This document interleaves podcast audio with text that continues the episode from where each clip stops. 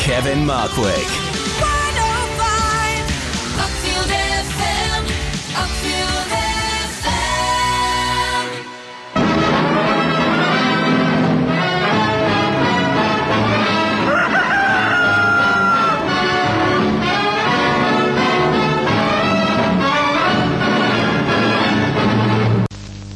May we remind you that for the convenience of those patrons who prefer not to smoke, seating areas on the right hand side of this auditorium have been designated as no smoking areas. Your cooperation is appreciated.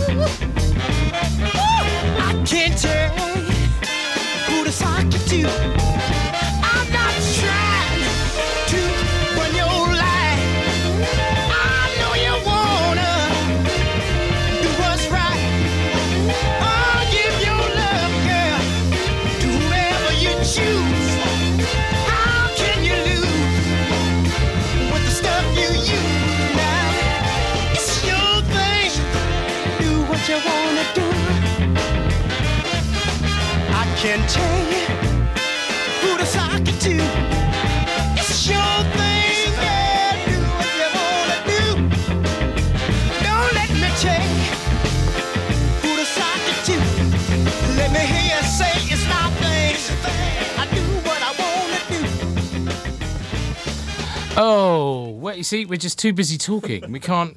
Oh, it's going to be a nightmare.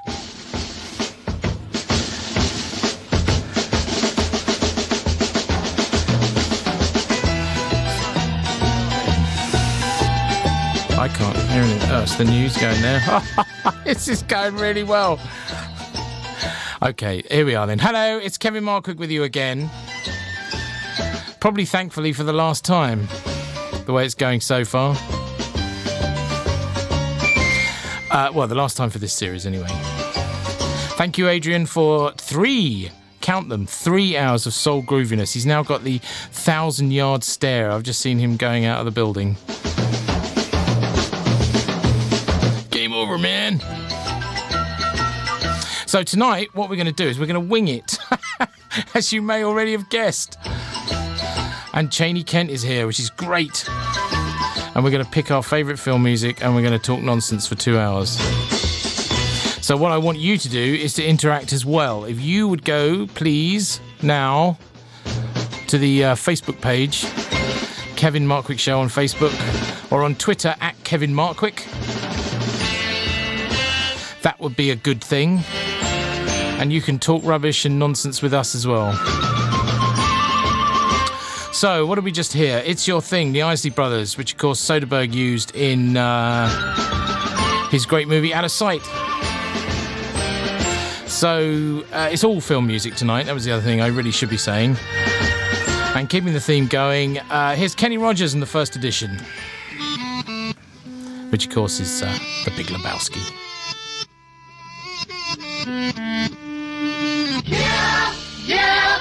Yeah, what condition my condition was in. I woke up this morning with the sun down, shining in. I found my mind in a brown paper bag, but then I tripped on a cloud and fell eight miles high. I tore my mind on a jagged sky. I just dropped in to see what condition my condition was in. Yeah, yeah, oh yeah, what condition my condition was in.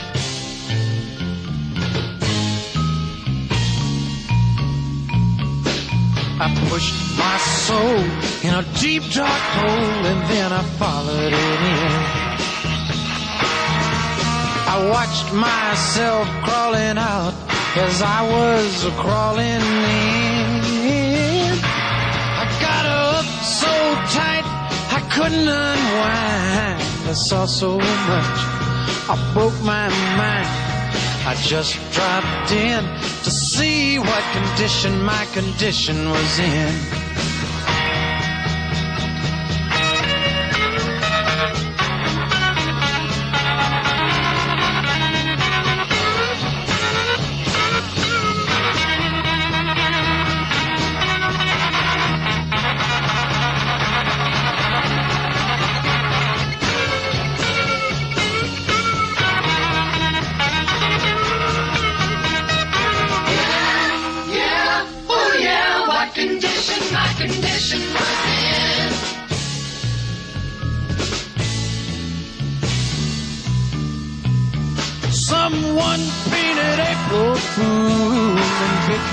On a dead end sign. I had my foot on the gas as I left the road and blew out my mind. Eight miles out of Memphis and I got no spare. Eight miles straight up downtown somewhere. I just dropped in to see what condition my condition was in. Just dropped in to see what condition my condition was in. Yeah, yeah, oh yeah. Oh, very good. There you go. That's uh, what they called Kenny Rogers in the first edition, which was used very memorably, of course, in uh, The Big Lebowski, the Coen Brothers picture. I would tell you the year if I'd bothered to look it up, which I hadn't. And we are now joined by Cheyney Kent. Hello, Cheyney. Hello! Oh, there you there we go. go. Hello, lovely. Thanks very much. Lots of buttons, Kevin. Yeah, I know. I shouldn't be allowed in charge of a radio station. My kids were saying, well, no, it'll be fine. Just drink a bottle of wine and it'll be great. It is fine. I'm grooving along this evening. I'm having fun. Oh, so it's really good to see you, actually, Cheyney, Yeah, and, nice and, and, and gives us an opportunity to thank you for all the great work you've been doing in the show. Very well. For what the last twenty, it's going to be twenty six weeks now, isn't it? Yeah, yeah, that's right. That's yeah. a lot. If only you were being paid. Well. If only we were being paid.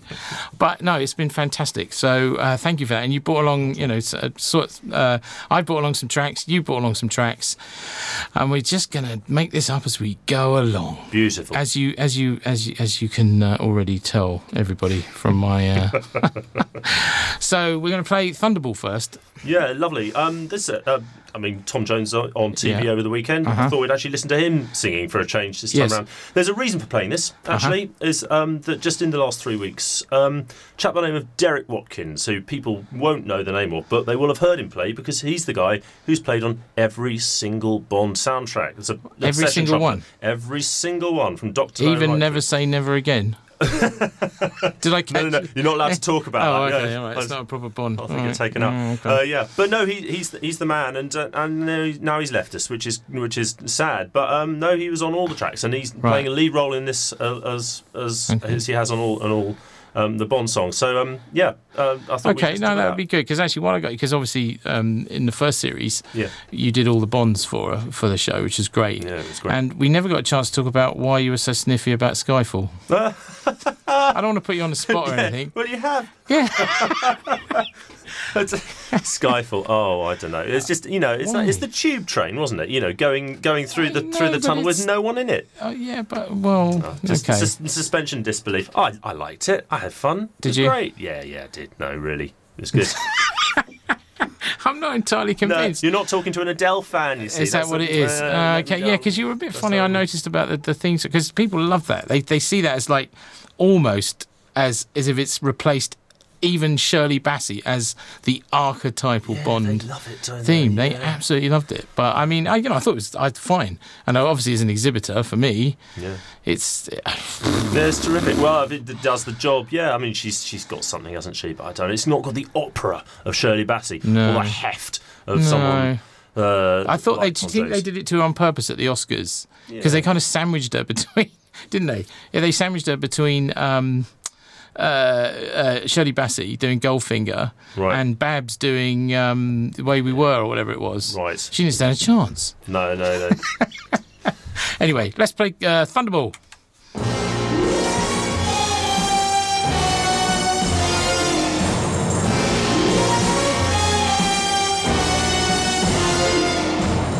He always runs while others walk.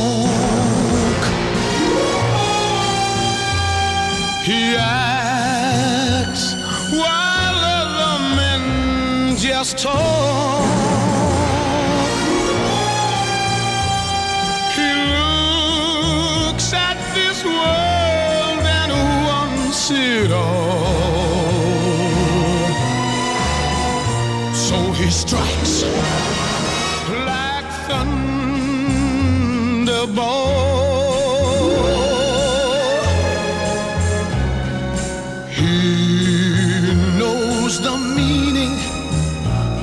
Of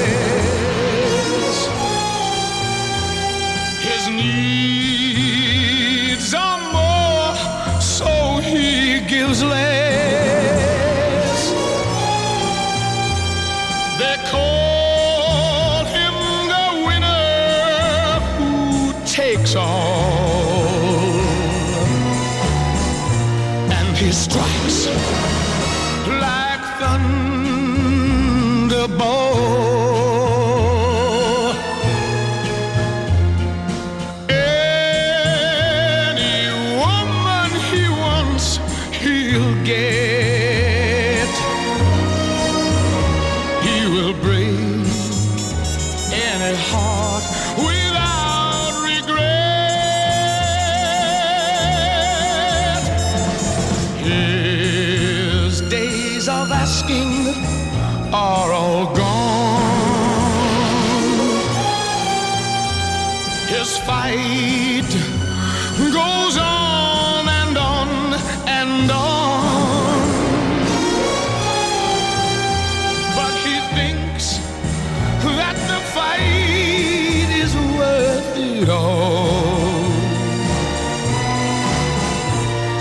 So he strikes like thunder.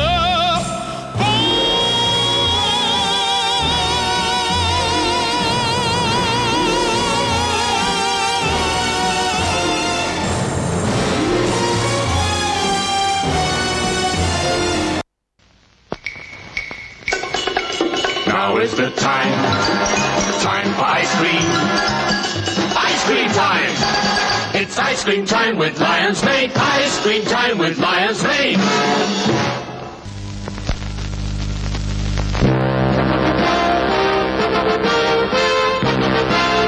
A warm welcome to you all. Hope you'll thoroughly enjoy our program.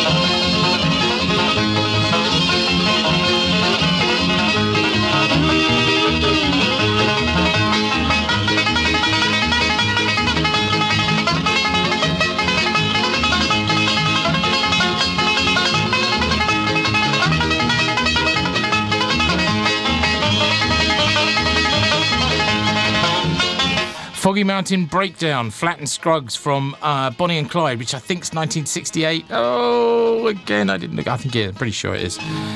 Um, we were just talking about it actually. There's a book you should go and find called Pictures at a Revolution, which uh, talks about the four, five nominated Best Pictures that year, and how each one of them represents the the big change in Hollywood that was coming at the time. Uh, the indie production, like uh, um, that one, Bonnie and Clyde, and what was the other one? Uh, oh, In the Heat of the Night. And uh, Doctor Dolittle, yeah, which kind of represented the big wonking Hollywood musical, Rex. yeah, and of course the uh, Guess Who's Coming to Dinner, which was uh, Sidney Poitier, Katharine Hepburn, Spencer Tracy, uh, you know, where she brings uh, Poitier round. Poitier around for dinner, and everyone goes all funny and Yeah. pear-shaped about it. I it. got a lovely remake with Ashton Kutcher recently. I love that film. Really? Sunday evening viewing, you know, when you They when you had a remade it? Yeah, I, yeah, d- I didn't know. yeah. Was it for TV? Um, was it Cedric the comedian? Is that his name? Yeah. yeah, yeah. yeah, yeah. you had to tell people he, was, a comedian. He no was the guy coming around. Okay, fair enough. Um, so we're going to move on now to Jerry Goldsmith. Yeah, Yeah. well, you you mentioned Never Say Never Again. Yeah, sorry. uh, well, no, that, that's absolutely fine. It's a lovely lead in because 1985, Never Say Never Again, Sean Right. Connery coming back. Okay. Okay, so that's that's right. Suddenly you have this guy, um, Carl Maria Brandauer, and, and, and you think, hang on, what's going on? It's not quite working, but you've got some great actors here. You forward Yes. wind about four or five years, Yes. you find yourself with The Russia House, Okay. which is a film also with Sean Connery, this time with a beard and white hair. Yes. Um, and Carl Maria Brandauer popped in there. Another beautiful girl. This time it's not Kim Basinger, but it um, it's Michelle Pfeiffer. And you get this extraordinary score completely out of the blue from Jerry Goldsmith. Oh, okay. And um, he, he's written all sorts of stuff in the past, you know, right from the Universal theme, which you keep playing. Nah. we'll get round to that later. Yeah, yeah, you yeah. know, all right to Planet of the Apes and all this other crazy stuff. But this is a very, a kind of a, a romantic sort of score. Well, yeah, it struck Um, me as quite actually quite standard in a way, Yeah, or, or yeah, a standard type of score. with this great twist. Well, two part. First Hmm. Yes. of all, you've got Sean Connery playing a saxophone in the in the picture itself, Oh, which right. is you know Not where, where a lot of that comes from. It's Right, covered by okay. Branford Marsalis. He's got his back. It's Okay, all right. Yeah, but of course it's the end of the Cold War, so you'd expect Yes. something a bit more sort of punchy, perhaps triumphant. Not a bit of it. The whole thing's bathed in bathos. You know, it's just. Um, we've come to the end of it. Everyone seems sorry to see the Cold War go. It's like that, that line that Judi Dench has right, Hmm. Yes. in Goldeneye. You know, God, I missed the Cold War. you know. Um, so th- there's this there's this um, th- this really romantic theme, and it's all about the, the relationship between Sean Connery's um, bookseller and Michelle Pfeiffer, who's who's trying to be the go-between. Um, it's a great film, a lovely score, really romantic Yeah, it's it's because they've not always been successful, have they? The adaptations of uh, Le Carre. no, I think they've they've been a bit hit and miss. and Things like Little Drummer Girl and uh, Right. been very hit and miss. I very much liked um, Tinker Tailor Soldier Spy. I thought that was wonderful. yeah, yeah, But, yeah. uh, Smiley's People, I saw the other day, lovely. Yeah, yeah, but in the cinema they've been a bit very definitely hit and miss. Okay, so uh, this is part of Jerry Goldsmith's score for the Russia House.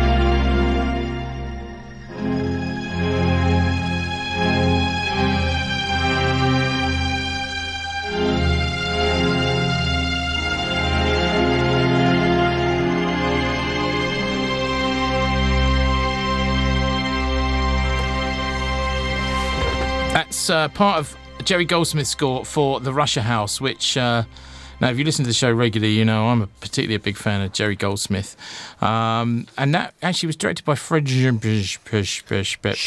Shepisi. Skepi? Oh, Uh, Skippy. Skepsy. Not Australian. Spepsi- uh. Fred Dyspepsy. we'll, we'll call him that from now on. I don't know. But, you know, actually, we were just looking at his uh, entry on IMDb. What a lot of fine films. Uh, Plenty, Roxanne, Cry in the Dark, Russia House, Six Degrees of Separation. That's some really good stuff. And he's actually making a film right now called Words and Pictures with Clive Owen, Juliette Binoche. Sounds good. Hmm. So, uh, what I thought, actually, what I thought I'd do, I'd stick my oar in on the Jerry Goldsmith because that's. Uh, I mean, I wasn't expecting that that kind of score from Jerry Goldsmith No. because normally he's a much more. Um, uh, he does very good, some very good atonal type scores, doesn't he? Um, so I thought, well, I'd play. Uh, in fact, I might even play another one after this as well, because it's my show. I do This what is I your like. show. Yeah, I do what I like. This is uh, the the uh, opening credit, the extraordinary opening credits uh, uh, from Planet of the Apes.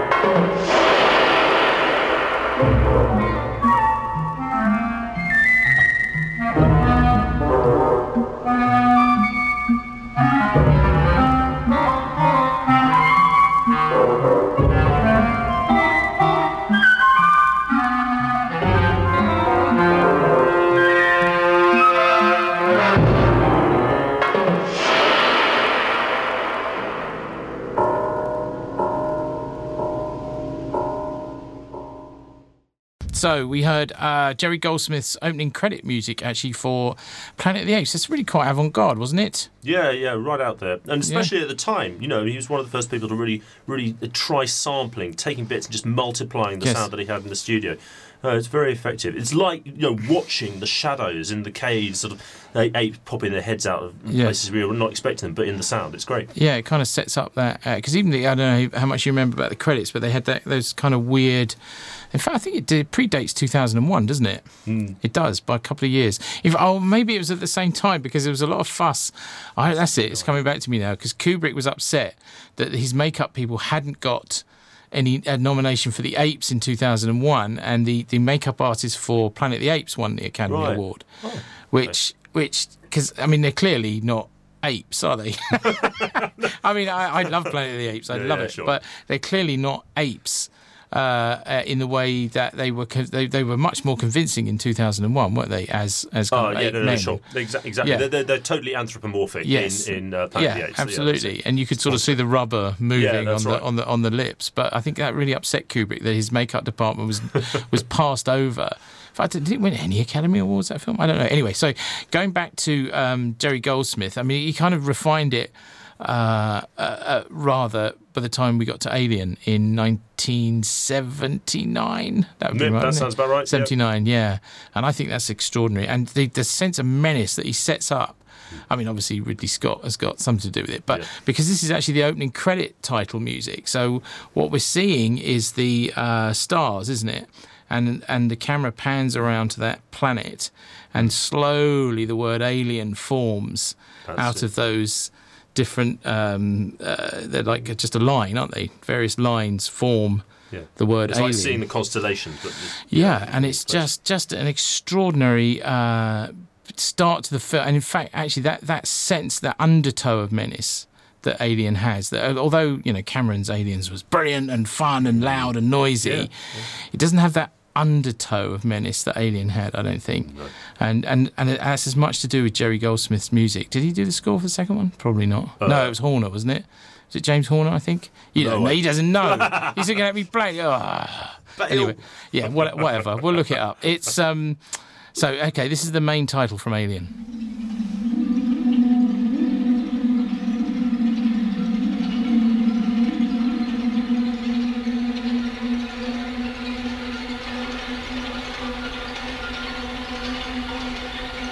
Música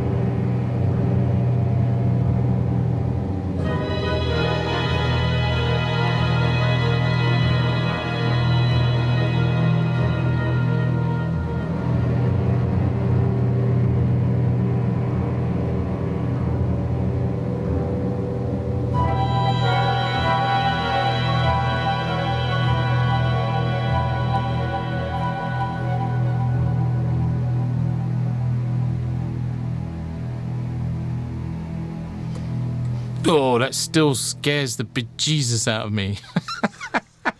I just, we, we were just saying that it's one of those scores that is so good it makes you want to see the film again when you hear it.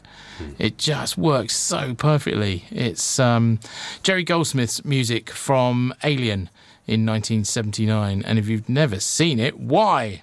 Um, one of the things, uh, uh, like I said at the beginning of the show, please get in touch. Go to the Kevin Markwick Show uh, Facebook page. You can interact there. Tell us uh, to stop talking nonsense and play music. Don't say that. Yeah, no, no, do, do, do. no, no, don't say that. I'm just, oh, whatever. And then, um, uh, or you can go to Twitter at Kevin Markwick and you can interact there. Now, I'm going to sort of backtrack a little bit after the Jerry Goldsmith and go back to Fred Shapesi. Shapisi. You reckon? Yeah, let's go with. Yeah. Do you reckon he's listening? No, probably not. No, he's Australian, isn't he? Uh, and one of my, if you, because on my, uh, uh, one of the things I get, as you can imagine, uh, asked a lot is, what are your favourite films? What's your favourite film, Kev? What's your absolute favourite film? And that's an impossible question to answer. It, it's, you know, um, depends what mood I'm in, Yeah, really. changes But- day on day. well, but so what I do is I have these kind of 10, 10 or so films that I wheel out as my, as much, you know, because I do genuinely love them. But I have to kind of keep this list in the back. I mean, it makes me sound awfully grand and self-important, doesn't it? But um, I that I kind of wheel out, you know, like Five Easy Pieces and Apocalypse Now Oh, and and these films. And one of my favourites that unfortunately has not been seen is one of Fred Schepisi's films, uh, Plenty which was based on the play by David Hare Oh, and was done originally at the National with Kate Nelligan, actually. okay. Yes. Yeah, yeah, I'm with you now. Um, which I would love to have seen, but I was a bit. Um, I think I was yeah, probably a bit young at the time. Actually, that's probably not true. didn't stop you Less sophisticated, yeah, less sophisticated person in those days. Anyway, so they made uh, uh, Fred. Fred, let's just call him Fred, shall we? Made a film of Plenty, and I just love it. I just think it's the most heartrending film. She's a she's this person who has an experience. She she's dropped into Germany and she has this one night stand with a with a fellow resistance fighter, and it kind of defines her for the rest of her life. Nothing in your life. I mean, it's kind of similar. uh, Presumably, if you're Buzz Aldrin or you're you're you know you have an experience so extraordinary that nothing in the rest of your life can ever top it. It won't. Not, you know, the, the rest of her life is a disappointment after the kind of visceral reality of that being in Nazi Germany and and and there's a bit right at the end. I'm going to play the end credit music. Um, which just has me in floods every time I see it. Which she's what what what, he, what they do cleverly is they flash back to the beginning of the story when that, which is something I've always been quite interested in, the that moment the war ended, which Yeah. is a, must have been a, such a strange moment. You know, after all of that destruction hmm. and murder and killing and tension, hmm. then suddenly it's all over, and. And she's standing on this hill in France, and this this old chap mending his bike or something. And she's this most beautiful day, hmm. and she says, you know, oh, there will be days and days like these. Oh. yeah. Oh, it sets me Lovely. off Yeah, because you yeah. know what's coming for her that she's going to live this sort of unhappy life and she marries into the foreign service and it's just, but that um, whole idea, there's a very, very clever trick to pull off to, to so that we know what's happening and that's what makes it so unbearably moving. It's rather Right. like Ozon, is it Ozon's film Five by Two? I don't know if you've seen that, where you watch the marriage backwards Oh, right, right, right. Yeah, yeah, yeah. which is brilliant, and it's so moving at the end because you know what's in store for them. Anyway, I'll stop banging on. This is the uh, the end title music from Plenty. Uh, the Australian composer was Not uh, Bruce Smeaton, by any chance? yes, it was. Look at that. That's amazing. Anyway, here we go. I, whether whether whether this co- co- counts as good film music or not, I don't know, but I shall I shall shed a tear as we play it.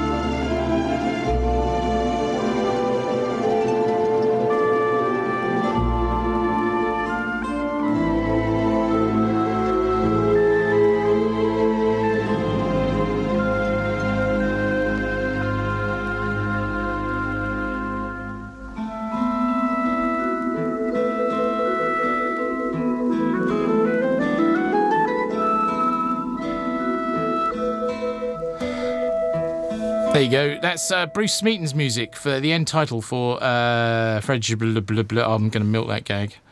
That's film. Plenty. Now, you kind of saw it the first time you heard that. What do you reckon? Yeah, Is it good music or not? It's I don't lovely. know. No, no, I it's can't really, tell. It's really good. It, it goes everywhere. It's very touching. It's very sort of um, it's like uh, it's like the uh, oral equivalent of looking through um, uh, a lens with a uh, gauze on the front of it. It's got you know Right. sort of like. Yes. It's a bit, but it's a bit misty. It goes with the whole sort of flashback thing you were talking Yeah, about. yeah, it's great. good. Well, you should- right, And I was just saying to you, actually, it even, even quotes a bit of um, Debussy in there. It actually, actually uses it. Right. So um, it's like, like you say, like Yes. like all composers have done. But um, just, They rip them off one way or another. Rip them off? No, lovingly, was it? Uh, lovingly ripped off. Homage, that's it. That's what you're supposed to say. but you should uh, find, because I, had to- I have to be honest, I couldn't find it anywhere. And I had to, in the end, lift it off my um, DVD. It was the only way I could get hold of that music. It's just not available at all. And that's a Region 1 DVD because you can't buy it. You can't buy the film, you can't buy the soundtrack. It just seems to have been forgotten, which it seems such a shame. But there you go. So, what I'm going to do, what's the time now? Uh, oh, that fits in quite well. I'm going to move on to uh, Dave Grusin. Is that right? Dave Grusin, oh, super. Yeah, the music for the conversation. Do you Uh, write that? it's- oh, God, Yeah. Yeah, yeah, yeah. yeah. No, I'm, I'm glad It we was. researched it. No, no, Um, no. Well, no. It's just that again, it's one of my, one of those films. People ask me what um, what's your favourite. Yeah, and, yeah. Uh, and I always go, look, I'm, look, listen now, listen, listener. Look, this is me typing into IMDb to look up the conversation. And 1974. Oh, now I know what I'm talking about. 1974. Uh, Gene Hackman, John Cazale, the late great John Cazale, who turned in. He was, he's kind of turned in as many brilliant performances as um, what's his name who died. what was the guy that crashed his car? You know, Um, uh, James Dean. James Dean. There you go. Everyone remembers James Dean, but they don't remember as many John performances Cazale. as performances. Yeah, That's before he died, yeah. he died of bone cancer. No, it was David Shire wrote the music for the conversation, and it's that piano music which is just just wonderful. Okay, here we go.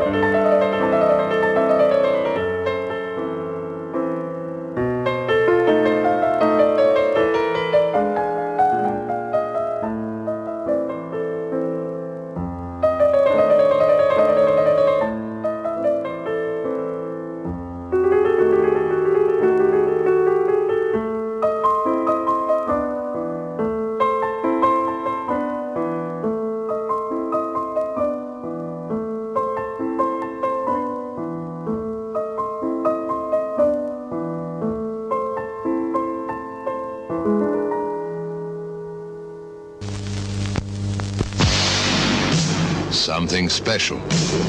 Really different. Tastes great.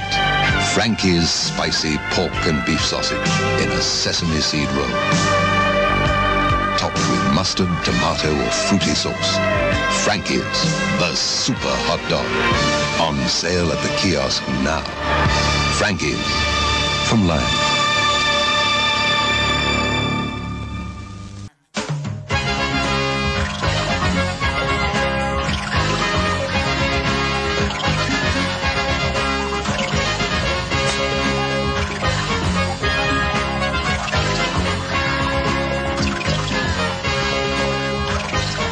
Seems to be completely unreceptive.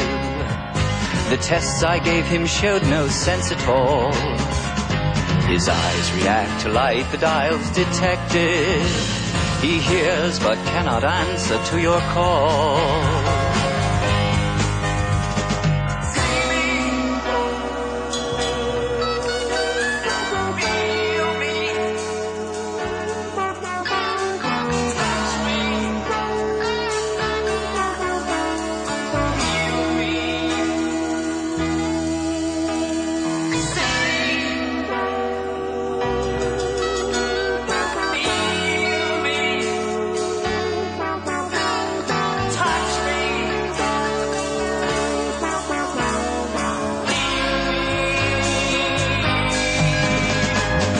No chance, no untried operation.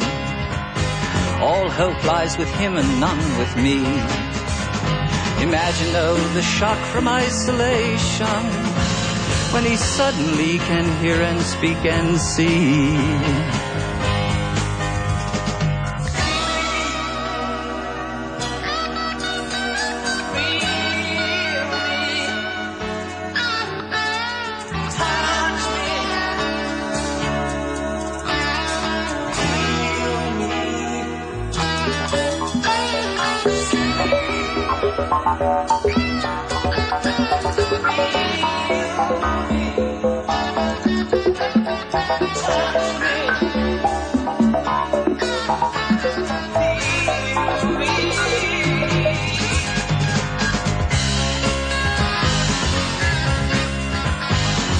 Eyes can see, his ears can hear, his lips speak. All the time the needles flick and rock. No machine can give the kind of stimulation needed to remove his inner block.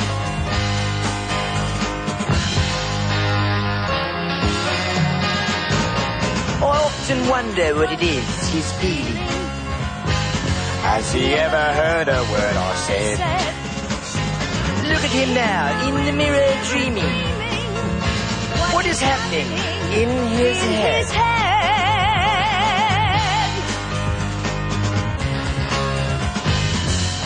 What is happening in his head? I wish I knew. I wish I knew.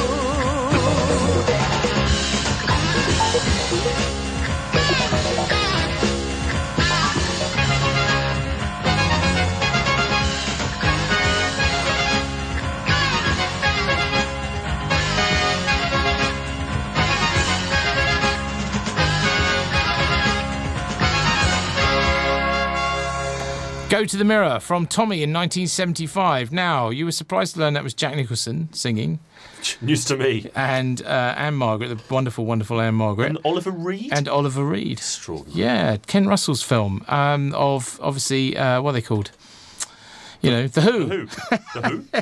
His rock opera, uh, their rock opera, The Who, which is just absolutely insane. I mean, it kind of single-handedly invented the pop video. That film, you know, because it's uh, and it's got Elton John in it and Eric Clapton, What, and like lots of set pieces and then yeah, blows out uh, again. cousin Yeah. Kevin with uh, what's his name? You know, we're on our own. Cousin, um, what's his name? The guy who did Jesus in Jesus Christ Superstar originally. Yeah. Grandma's Party, you know. Ah. I can't remember anything. But you've not seen it, No, I've not seen it. I- so I- you're not a massive Ken no, I thought fan I'd seen everything with Quadrophenia, but then, no. no. But I mean, just talking about the Devils. I mean, I saw that. I Uh, thought, what a film! What a film! Film, what yeah. a film! No, no, that is extraordinary. But there's no soundtrack for that No. that I can find, so I can't play anything from it. Right, we're going to go to the news now, and when we come back, you're going to play us uh, the Universal theme properly. Yeah. Right. Okay, I'll warm up the recording. Here we go. All right, here we go. Here we go. Kevin Markwick. Hey!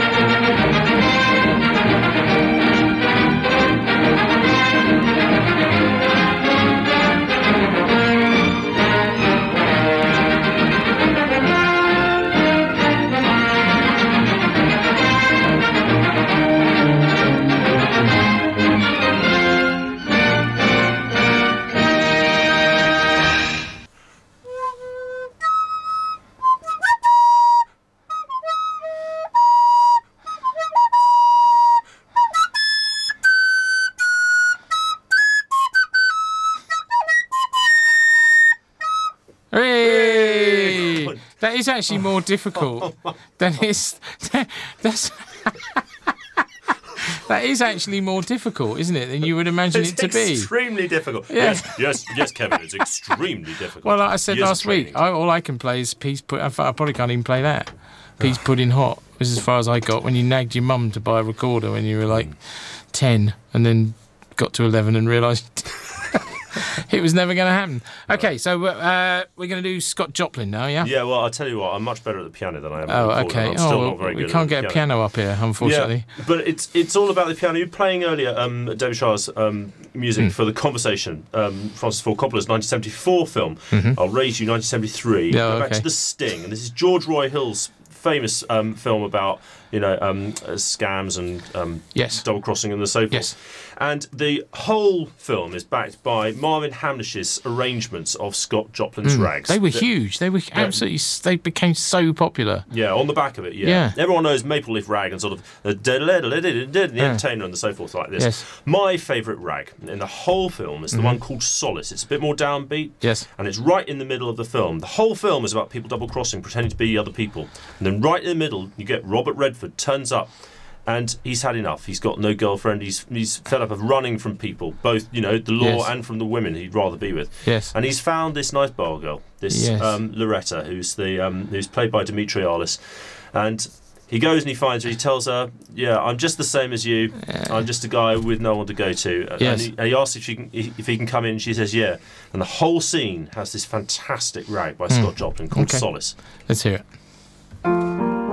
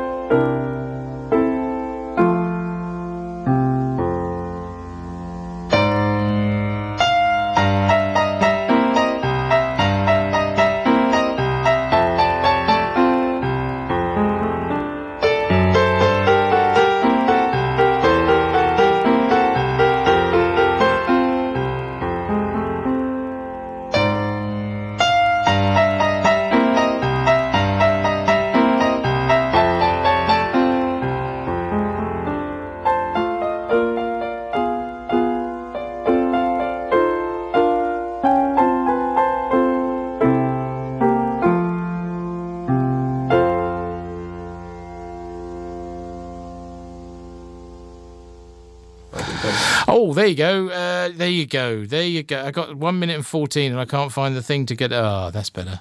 So it's not going to have. Some, it's not going to have someone shouting obscenities over it in an attempt to nobble a radio station somewhere.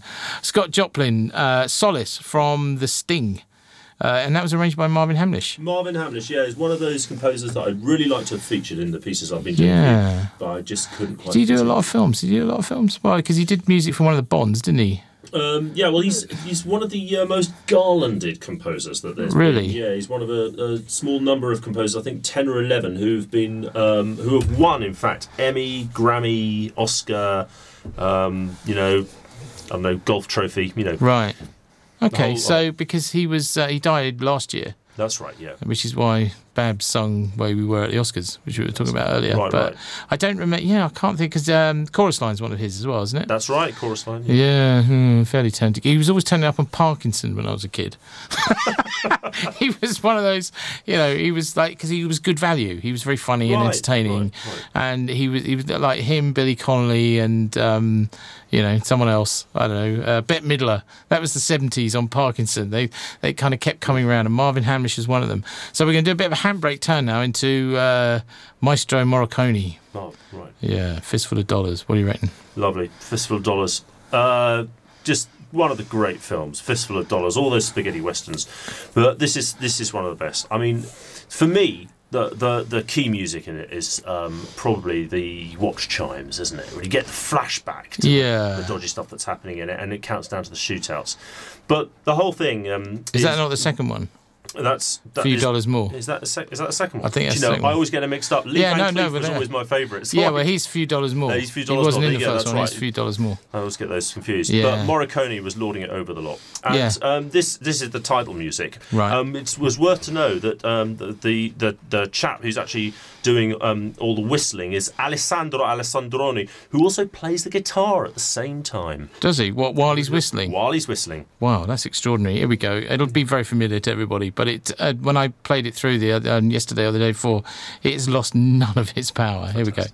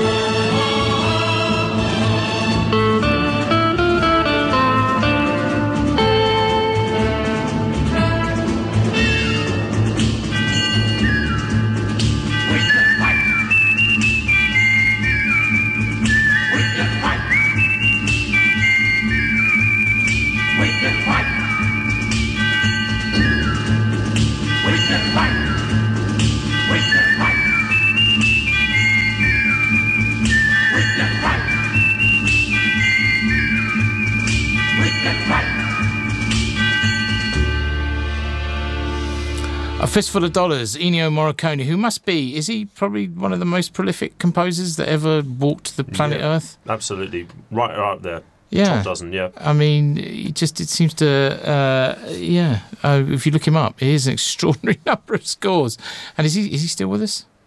Oh, you got me there. yeah, no, I think. Uh, He is with us, isn't he? I'm not going to say. I'm not gonna say, No, no, I think he is because it was something. Hang on, here we go, listener. We're doing it again. Look, Ennio Morier. Oh, here he is. Ooh, wow! Look at that. he is still. He was born in 1928, and uh, so and he's still with us. So what does that make him? 80. He's uh, uh, 82. Da, da, da. So he's not, he's 85. No, he's he's he's currently down for three productions coming up: Canterville Ghost, Leningrad, and Les Enfants du Sahara. Ooh. And uh, you, it's no point in even trying to read out his his credits because they're just. We'll be I here mean- till the the end of No, the no, show. seriously, it's the most extraordinary thing you've ever seen. Oh, Ripley's game. Oh, that was awful. Did you see that? That was terrible. Mission to Mars. I mean, that doesn't make any sense, does it? what is that? I mean, they kind of stand out. These odd titles. Uh, Lolita. Oh, the '97 one with um. Jeremy uh, Jer- oh, not good. Not good. Anyway, so what are we going to do now? John Barry, actually, because we play him a lot and we like him a lot, and you're a fan, aren't you? I certainly am. Yeah. So what I'm going to I'm going to play you. I pointed then. Yeah. Sorry, everyone. Uh, the music from Walkabout, Nic Roeg, because I'm a massive Nic Roeg fan, and I'm a massive John Barry fan. So get your laughing ears or whatever they are around this.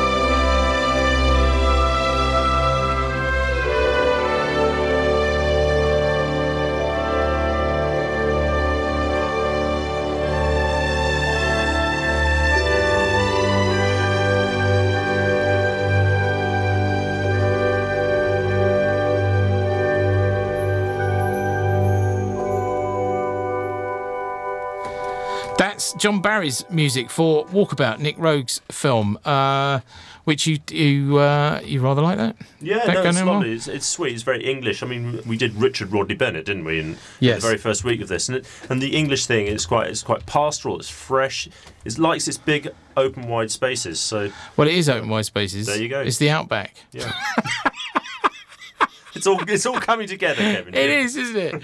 it's funny, but he's. I don't know. As a composer, um, what do you think? Because they are. It's an interesting thing. Presumably, if you're you're a filmmaker and you employ John Barry, Hmm.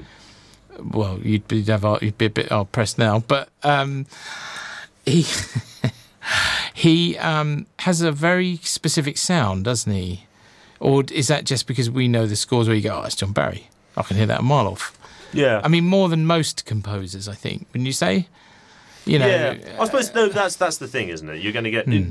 you know, you get all sorts of things with different people, but essentially you're going to break down into two groups. You're going to have your composers, you know what you're getting. You're going to have your composers who can, you know, you can really sort of move with whatever else you want. People like someone like Carter Burwell, who we talked Yes. about um, earlier on in the series, who you know, a lot of his credits are for writing in conjunction with someone else, and he can really Right. fit to what other musicians, or in fact simply what the filmmaker wants. So Yeah. John Barry, he's, he's a very sort of pungent composer. You hear his music, like you say. you- yeah, it's that kind of strings and the, the thing. But it's funny. Honestly, I, I really like it, and I think it's I think it's very evocative. Particularly like we were saying, we haven't unfortunately got it here tonight. The um, music for the Ipcress file, Yeah. Which you can almost smell.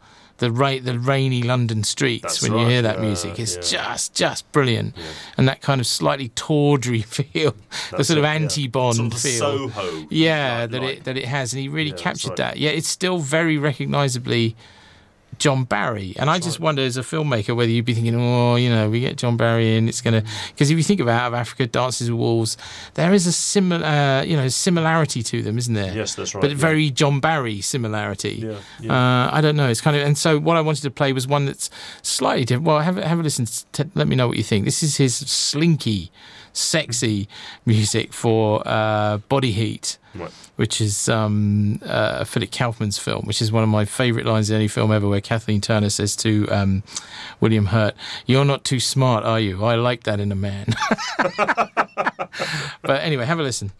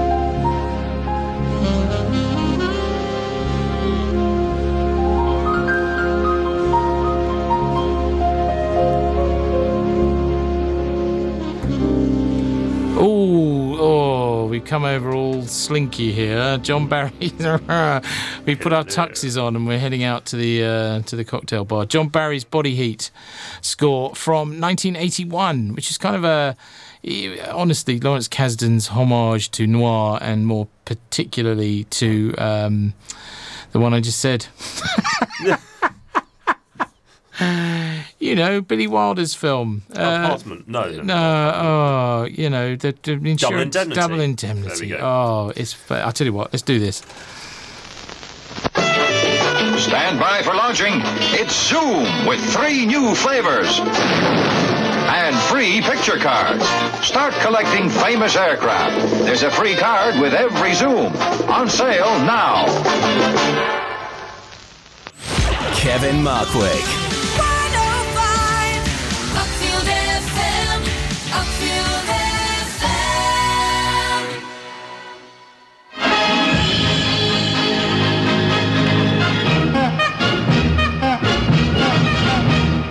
Out the jalopy and polish the wheels. She's gotta be the smartest of the automobiles. Polish the paintwork and clean off the rust. They won't see our chassis for dust. And when we arrive miles ahead of the rest, everyone will know that our jalopy is best. They'll have to admit she's a car you can trust. So it's Monte Carlo or bust.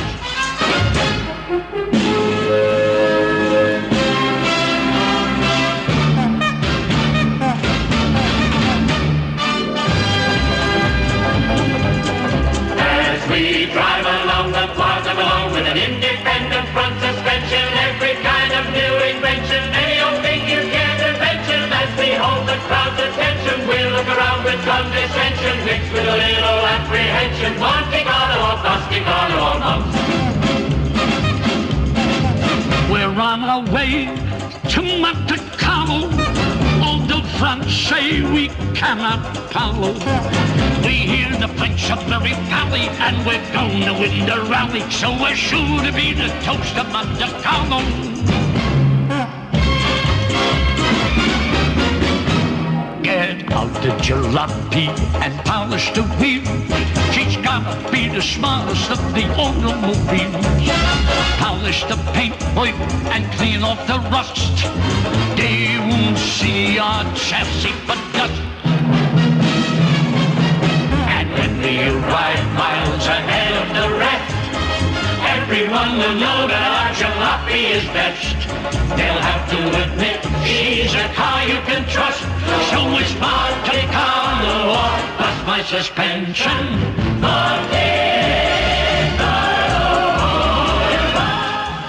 Oh, there you go. Monte Carlo or Bust, which was a film. Beautiful. I was thinking Cannonball Run. No, oh, well, ah, no. You see, the thing is, now I think I may be a wee bit older than you, so that was my, yeah, no, I think I am. So, so um, that that was my Cannonball Run.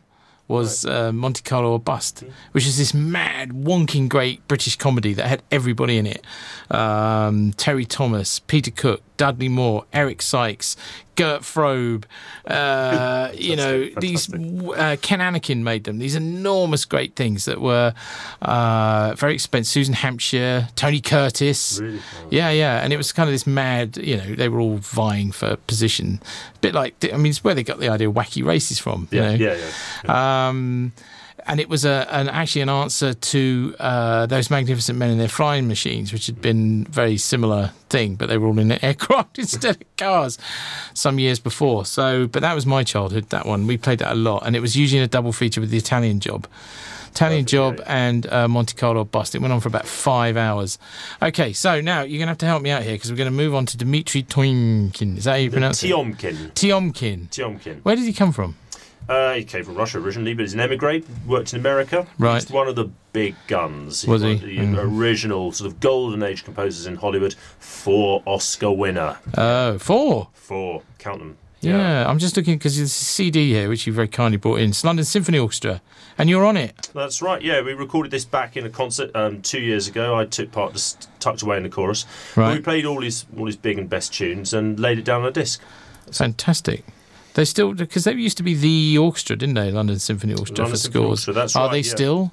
Uh, they really are, yeah. They, um, I come across are they doing? Um, Shardad Rohani was the last the last composer I came Right. across as an Iranian composer, but he's worked a lot with people like John Barry, actually working as a conductor. And Okay. um, yeah, we, we did something for him the other day. So they're still at it. That's right. Yeah. Oh, right. Because I mean, obviously they're on those famous recordings of Star Wars and Superman, and you know they became almost as kind of famous for that as, as anything else, didn't they?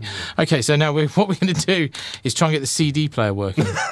Because Right, I've, ne- I, go. do you know, I've never I've never managed to get it. You know. I'll tell you what. I'll warm up the recorder again. Just to Yeah. get you know, Okay. So don't worry, so. Right, right. This uh, what we're going to try and play is the uh, music from Giant, which was um, the- him again. Yeah, James Dean. Ja- ah, do you know? I always remember because we share the same birthday. So Oh, do know, you? Obviously, very interchangeable people as well. yeah, but dr- my, my advice to you is to drive carefully. So this is um, this is this is the suite actually from Giant, Hmm. uh, and I've not heard this. Well, I mean I've heard it because I've seen the film, but I've never isolated it and listened to it. So I'm interested myself. Here we go.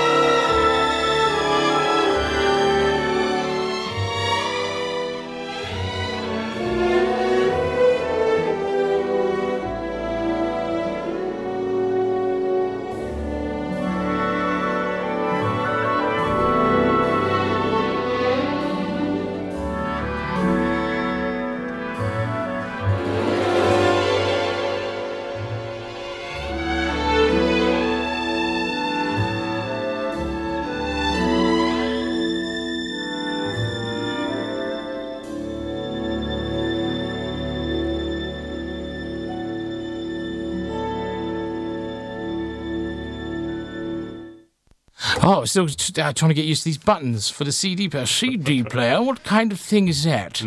I do believe, um, you know, it's like vinyl. I did ask actually whether school. whether Just- there was vinyl. Sorry, go on. No, just like the um, string sound of the LSO, you can't beat it really. It's No. just absolutely beautiful. No, that is wonderful. Was that his last film? So, giant. God, Yeah, I think it was. put me on the Oh, see, I've done it again. I keep doing it to you, don't I? Sorry. Well, this is what happens when you pull a CD out of the bag. You know, Yeah. you get, it's like it's like a box of chocolates. You just pick one and off you Uh, go. okay, I'll tell you what. Uh, so, Dmitry Toy- T- Tiomkin. Tiomkin. Yes. My Russian friends will be slapping their foreheads listening to me pronounce that like that. Okay. so what we want to do now is uh, this this one. This is all new to me. So you've got to tell me all about this. Jeanne Moreau. Jeanne Moreau. Okay, this is a real handbrake turn, but Yep. I really want to play this. Okay, so um, what we're going to listen to is Miles Davis's score Mhm. to The Lift to the Gallows, Ascenseur pour l'échafaud, which is Louis Malle's film in 1958. It's a proper French New Wave film, um, and one of the reasons for that is because he has this central, uh, I I say central. It's quite early on in the film where Jeanne Moreau finds herself stranded in Paris, and she just walks. That's Yep. all she does walks down the street, completely isolated. Her boyfriend's stuck in a lift. That's the lift in the title, but she's just stuck in plain sight. It's proper existentialism. This has got Sartre written all over it. So this it. is Nouvelle Vague here Yeah, we're exactly. talking about. And so Miles Davis delivers this score. What happened? He was on tour with the Miles Davis Quintet in 1957. He came across to Paris. Someone came, Louis Malle um, was introduced to him and said, "Yeah, uh, Miles Davis could do the music for this." And so they had a quick chat, and Davis agreed to do it. Came to the studio. He spent one day there, something like three takes. They did the whole Right. thing. He just had a few chords he gave to his quintet, and they extemporized this fantastic, beautiful, really introverted music, just like Jeanne Moreau on screen. Okay. Moreau met Miles Davis and they're rumored to have an affair, the, the real meeting of minds. But it's fantastic. It's, it's Okay. definitely a wonderful film to see, but the music Yeah, tells as much the story as the, as the visuals. It's a new one on me, this film, entirely. Um, so I think there's a wee bit of dialogue in it as well. Actually, this this little bit we've lifted. Uh, Jeanne Moreau, what's the track called? Uh, in the lift to the something. Lift to the gallows. Yeah. Lift to the gallows.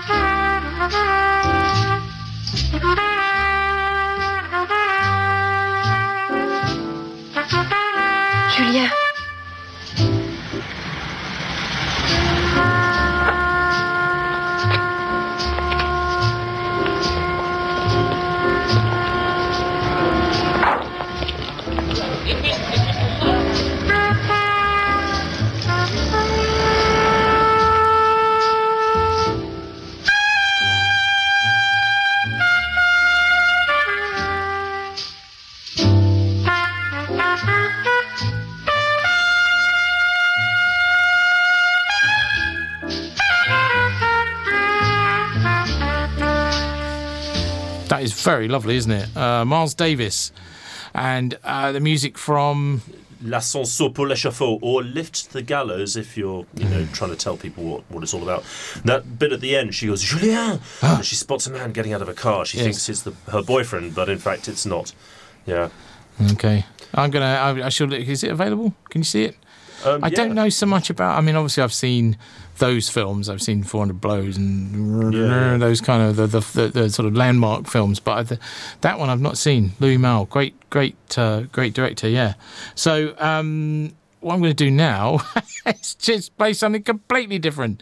This is M83. We played some of the soundtrack a couple of weeks ago from Tom Cruise's new film. It's actually directed by Kosinski, the guy that made Tron. I don't know quite why they gave him more money to make another film because that was terrible. But this is great. It's so good. I was. I mean, I'm not sure whether I'm uh, contravening the uh, thing. Yeah, what. I, dur.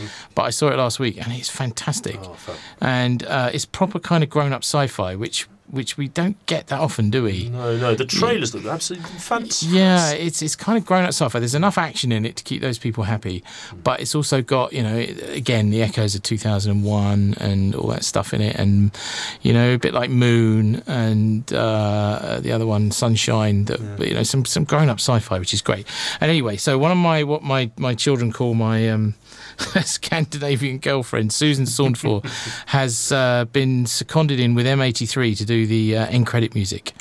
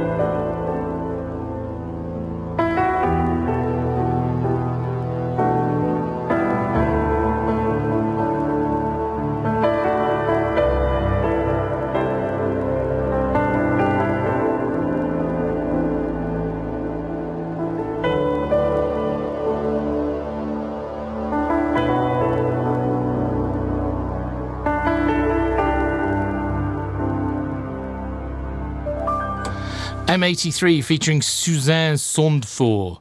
It's got one of those things through the O, so how do you pronounce that? I don't know. Sondfor. Sondfor. And that's the end credit music, which is why it's so long. From uh, a highly recommended new science fiction picture, Oblivion, which opens next week. Can't wait. Yeah, no, it's really good. Um, what about it with these credits? They just go on and on and on and on and on. We have the thing, kill the credit man, Yeah. kill him dead. Unless you're George Fenton, of course, in which case you, you embrace it and you write that beautiful music you did for Shadowlands you played last week. Yeah, but I don't know. We just want to go home because two things happen. You see, either there's a bunch of people outside waiting to get. I've got like 200 people waiting to get Right, in, right. and then one person sits there watching the whole damn lot. Hmm. Oh, we just want to see where it was filmed. You know, it's Lord of the Rings. It's New Zealand. Everyone knows it's New Zealand.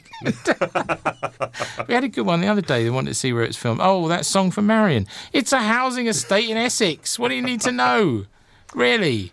And uh, so that's kind of annoying. Um, so that's why they go on and on and on. So, uh, or we just want to go home. We've been there all day and we just want to go home. Although with digital, to be fair, it is a lot easier. You just press stop now. It's a beautiful thing. So what I'm going to do now, actually, is play. I'm going to be a bit naughty. I'm going to play you. Uh, I'm going to show off, and I'm going to play uh, a piece of music from a film What I Made. Uh, and the very talented Stephen Barton wrote the music. I'll tell you about it afterwards. This is from uh, Lullaby.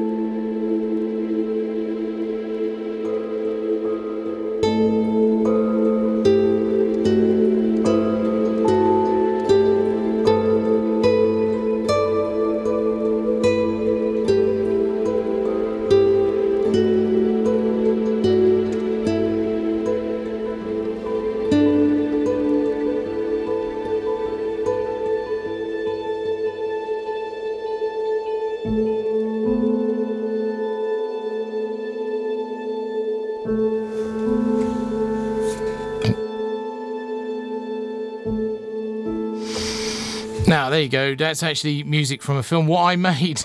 and that's why I've never had a chance to play it. And uh, the very, very talented up and coming composer Stephen Barton wrote that for uh, Lullaby with the equally talented Haydn Gwynne. Right, here we go. We're running out of time already. This has kind of gone, it's just flown by. Zip past. It has. Now, uh, Taxi Driver, Bernard Herrmann. Go on then. Bernard Herrmann's final score, Taxi Was it? Driver. Famously, he'd written this score for uh, uh, for um, Scorsese um, for Taxi Driver, this fantastic film, 1976. And they hadn't quite got one thing right. There's a moment right at the end where Mhm. Travis Bickle, played by Robert De Niro, looks in the win- um, in the mirror of his taxi. He looks back, and there's something about the scene. Scorsese wants it to say something. He goes to Bernard Herrmann. He says, "It's just not working. This this this vibraphone shot is just not working." I know, says Bernard Herrmann. Play it backwards. Yeah. So they do, and Right. that's what it is. Fantastic. Last thing he did, went home, Right. died, Oh, no. just like that. Okay. It's legend, but it's a beautiful score. It's it's, it's sort of sleazy, but it's not. It's not. Yeah, it's like an American John Barry playing a bit of body Yes. earlier. Yeah, yeah, you know, it's, it's it, you know, it's it's kind of it's telling you something else behind all the seed. Yes. Well, it had a huge impact on me when I saw it. I, I saw it. Yeah, I saw it when uh, when- when it came out actually, and nobody came to see it. Nobody, No nobody came to see it. I remember Oh. we had there was one or two weeks there. Um, and I was in absolute heaven because I was a film nerd at a very early age, and I I would go every night if there was a film like that on, and uh, we we did in quick succession that and Network, and my old man was so cross because nobody was going to see these films. It gets very very. and of course, everyone sees it these days because Yeah. a certain uh, German car company has Right, okay. co-opted it for their um, adverts, haven't Did they? they? Yeah, Oh, yeah. that yeah. You didn't know. talking to me? You talking to me? Oh, that. Oh, yeah, yeah, yeah. Okay, so uh, we're gonna. I've got this is quite a long one. We won't play it all, but uh, this is some of Bernard Herrmann's music for Taxi Driver.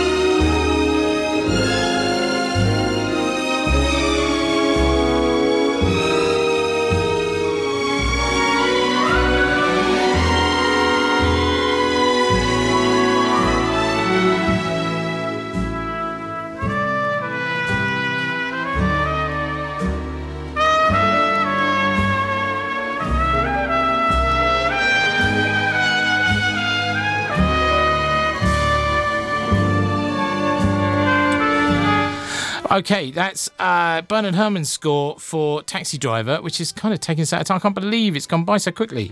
It has, hasn't it? Beautiful slip by. Loved it. Oh, I wish we could do more. Do you reckon they'd get annoyed with us if we just kept going? No, they probably will. Um, so that is, uh, I don't know, is that like the 96th Bates film ever made? Because did he not write the score for now what is considered the greatest film ever made? Yeah, the Vertigo, which is an, another score for another time. Yeah. Do you like Vertigo? Beautiful. Love it. The Yeah. music, music, it's a standalone. It's great. Playing the concert hall. Love I'm it. never quite sure about it. We, daughter and I watched it the other night. We thought, really? No? Why? You see, what do I miss? My favourite film, La Jetée, which is Chris Marker. Even Chris Marker rips off some of Vertigo. La Jetée, is that not Yeah. all stills? Yeah, but no, it's not all stills, and that's the beauty Okay, of it. Oh, okay. I haven't seen it. I've only seen it referred to, of course, in uh, 12 Monkeys. Right, so we've got 30 seconds of the news, which just basically gives me time to thank you very, very much for coming in, Cheyney. It's it's been been really good fun, and um, this is actually the last of the uh, last of this series. Uh, so thank everybody for listening, whoever you are. Wherever you are out there, thank you very much. I love you all, and uh, we should be back in June, I should think, uh, for a sort of summer thing. All right then, ta